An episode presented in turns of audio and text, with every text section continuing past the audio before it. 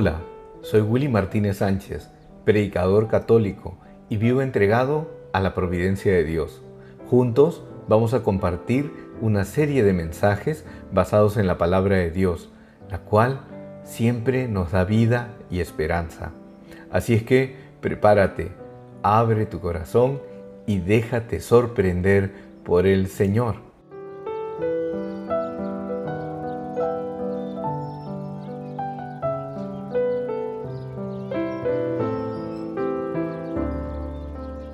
Jesús realizó múltiples curaciones que manifestaban su evidente poder, pero ¿es posible que Dios siga haciendo milagros y curaciones en estos días?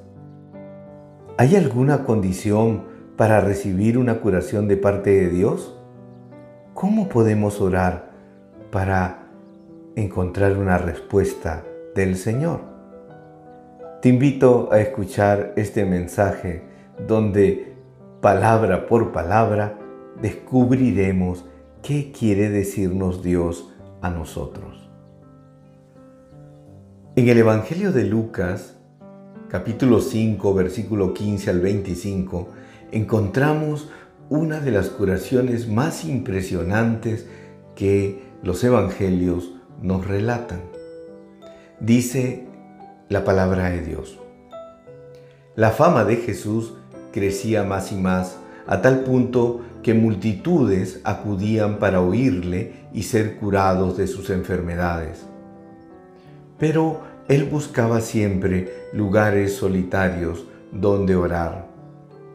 Un día Jesús estaba enseñando y había allí entre los asistentes unos fariseos y maestros de la ley que habían venido de todas partes de Galilea, de Judea e incluso de Jerusalén. El poder del Señor se manifestaba ante ellos realizando curaciones. En ese momento llegaron unos hombres que traían a un paralítico en su camilla. Querían entrar en la casa para colocar al enfermo delante de Jesús, pero no lograron abrirse camino a través de aquel gentío. Entonces subieron al tejado, quitaron las tejas y bajaron al enfermo en su camilla, poniéndolo en medio de la gente delante de Jesús. Viendo Jesús la fe de estos hombres, dijo al paralítico, Hombre, tus pecados quedan perdonados. De inmediato, los maestros de la ley y los fariseos empezaron a pensar, ¿cómo puede blasfemar de este modo? ¿Quién puede perdonar los pecados fuera de Dios? Jesús leyó sus pensamientos y les dijo, ¿por qué piensan ustedes así? ¿Qué es más fácil decir, tus pecados te quedan perdonados? O decir, levántate y anda. Sepan pues, que el Hijo del Hombre tiene poder en la tierra para perdonar los pecados. Entonces dijo al paralítico, yo te lo ordeno, levántate, toma tu camilla y vete a tu casa. Y al instante el hombre se levantó a la vista de todos, tomó la camilla en que estaba tendido y se fue a su casa dando gloria a Dios. En este pasaje encontramos varias luces que nos pueden ayudar a comprender cómo actúa Dios cuando sana a alguien. Dice la palabra que había mucha gente que acudía a oír a Jesús y eran curados. Porque Jesús no era un curandero, no era un chamán, no era un brujo. Nosotros no buscamos solamente una curación y damos la media vuelta y nos retiramos. El Evangelio nos dice que Jesús predicaba, enseñaba, anunciaba la buena nueva. Y por eso la gente acude a oírle. No puede haber una curación de Dios si primero no estoy abierto a que la palabra de Dios impregne mi ser, mi interior. La gente acudía a oír a Jesús, primero a oírle. Entonces ya nos da una señal.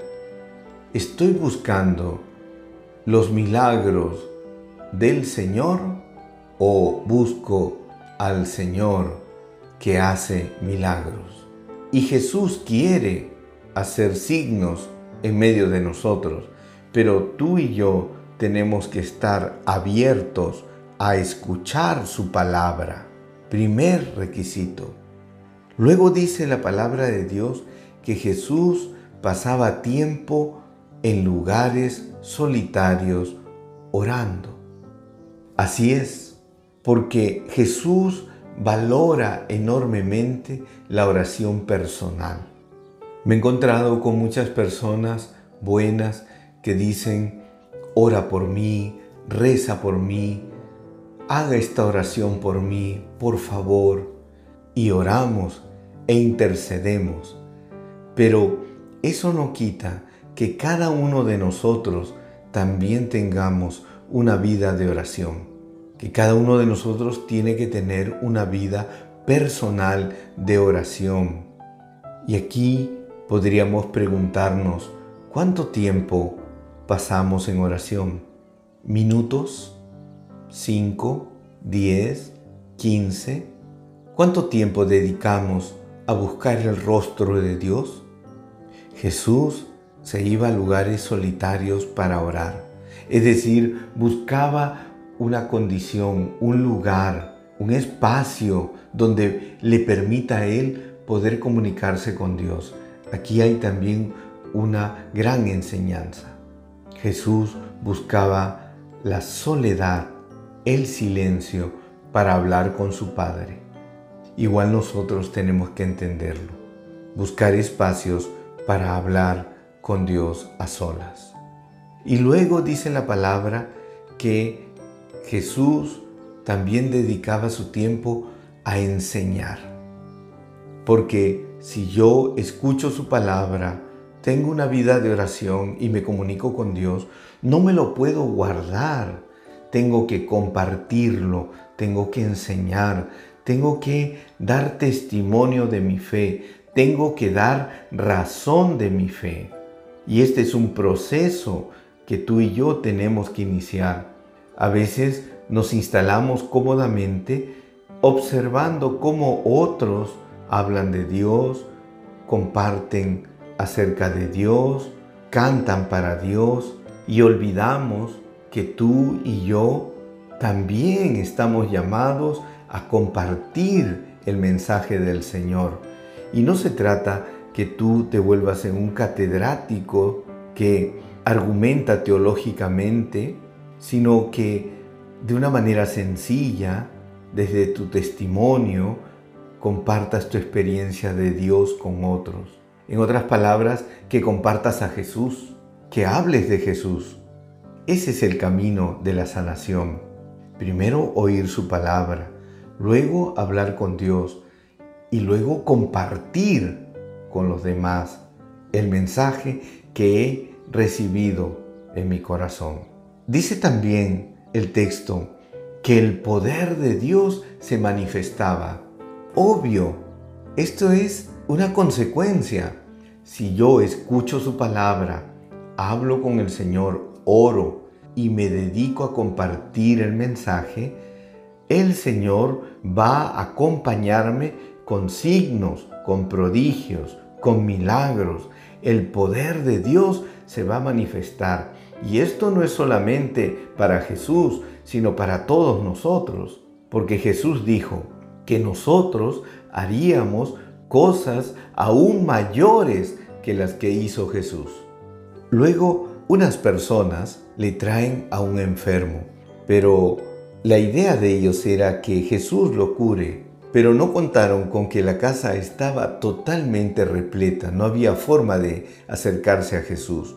Y ellos son audaces, porque la fe es audaz. porque la fe es osada. Para poder caminar en la vida espiritual necesitamos ser audaces, osados. Y esto es lo que ellos hacen. Toman al enfermo y lo suben al techo. Imagínese usted cuántos problemas, cuántas dificultades. No debió haber sido nada sencillo subir a un paralítico que esté en una camilla a un techo. Y una vez que están en el techo, toman una decisión más atrevida aún. Rompen el techo. Este milagro fue en Cafarnaúm, en la casa de la suegra de Pedro. Ellos rompen el techo, abren un forado, un boquete, y lo tuvieron que hacer del tamaño de la camilla. Pararon la prédica de Jesús, soltaron con unas cuerdas la camilla y pusieron al enfermo a los pies de Jesús. En este momento podemos identificar varios pasos para alcanzar una curación. Fe determinada, perseverante, no rendirse, insistir y hacer de una manera audaz nuestras plegarias. Y luego no estar pensando tanto en protocolos, en normas, sino que llevados por el amor presentamos nuestras oraciones, presentamos a las personas por las que queremos interceder. Y el bello detalle del Evangelio es que ponen al enfermo a los pies de Jesús, porque es Jesús quien va a sanar al enfermo, no nuestras oraciones, no nuestras acciones, no lo que digamos o hagamos, es Jesús. Yo tengo que llevar mis problemas, mis enfermedades a las personas que amo a los pies de Jesús. Estos amigos, aunque no encontraron el camino libre, ellos hicieron un camino nuevo. Algo totalmente novedoso, algo que no todo el mundo iba a entender ni aceptar. Ellos abren un camino nuevo. Y hoy quisiera decirte, a ti que me escuchas, que a veces tenemos que empezar a recorrer caminos novedosos. ¿Por qué no emprender un nuevo camino? Tal vez tú que me estás escuchando siempre has oído hablar de confesarse, pero nunca lo has hecho. Has estado siempre alejado de los sacramentos, de la iglesia, de la Eucaristía, de rezar el rosario. Y has dicho, esas cosas no son para mí. Ir y hablar con un sacerdote, confesarme con un sacerdote, eso no es para mí. Tal vez es el momento de hacer un nuevo camino, de ir a la iglesia, de buscar un sacerdote, de rezar el rosario, de ir a misa, de comulgar. Ha llegado el momento de hacer un nuevo camino, porque los otros caminos ya no dan resultado. Los caminos donde encontrábamos amigos de diversión, de fiesta, de celebración, tal vez nos han llevado a tanto dolor, sufrimiento y pérdida. Tal vez es tiempo de emprender un camino, el camino a Dios. Cuando estos hombres ponen al paralítico a los pies de Jesús, el texto bíblico dice que Jesús, viendo la fe de ellos, se dirigió al enfermo. La Biblia no nos dice que este paralítico tenía fe. La Biblia no dice que este paralítico quería ver a Jesús. La Biblia dice que estos hombres llevaron al paralítico y lo pusieron a los pies de Jesús y eran ellos los que tenían la fe. Por eso dice, viendo la fe de ellos. Jesús podía palpar la fe de estos hombres porque ellos habían vencido muchos obstáculos y habían hecho nuevos caminos. Por eso Jesús dirigiéndose a este hombre en la camilla le dice, tus pecados quedan perdonados. Porque el pecado es la enfermedad más grande del hombre. Tal vez hay personas que no son conscientes ni se dan cuenta de su enfermedad pero es la más letal, es la más dañina. Y es por eso que tú y yo necesitamos ser sanados primero de nuestro pecado. Jesús quiere sanarte de tu pecado. Lo triste es que en el relato habían personas que murmuraban, personas que criticaban, y eso siempre va a suceder. no siempre vamos a agradar a todos. Así es que Jesús los va a confrontar a todos ellos y les va a decir, para que vean que el Hijo del Hombre tiene el poder de perdonar los pecados. Ahora te digo a ti, levántate, toma tu camilla, vete a tu casa. Tres cosas, tres órdenes. Levántate, porque Jesús quería que el paralítico sea sanado de manera integral, total. Jesús ha visto la fe de los amigos que le llevan delante de él, pero ahora Jesús lo reta, está pidiéndole que haga un acto de fe. El paralítico sigue enfermo, pero Jesús le da una orden, levántate.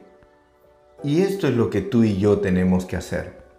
Jesús pide, levántate. No podemos seguir insistiendo en las mismas recetas que no han dado resultado. Seguimos en las mismas discusiones matrimoniales, en las mismas peleas. Seguimos en el mismo enfrentamiento, con el mismo rencor, seguimos en el mismo vicio, seguimos haciendo las mismas acciones que son autodestructivas.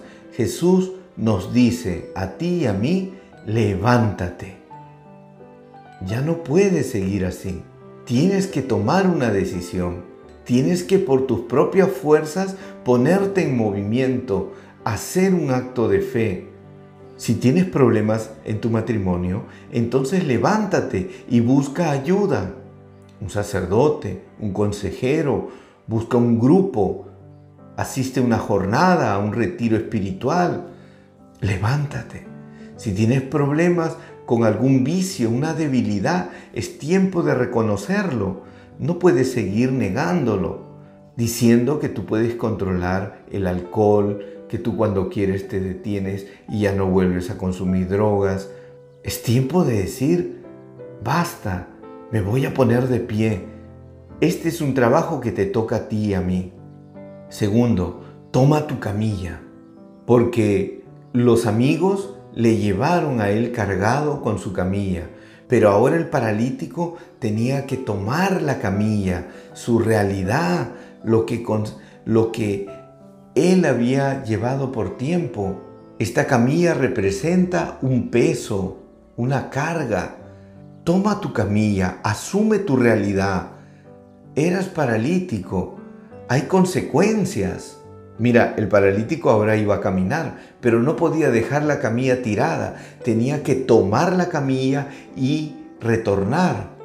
Hay consecuencias de mi vida de mis errores, de mis malas decisiones y tengo que enfrentarlas. No puedo eludirlas. Toma tu camilla. Hay que trabajar. Hay que poner de nuestra parte. No basta buenas intenciones. No basta decir, Señor, ayúdame ahora y mañana sigo con mi vida igual. Toma tu camilla. Y luego dice, vete a tu casa. Es curioso que al paralítico no lo lleva ningún familiar.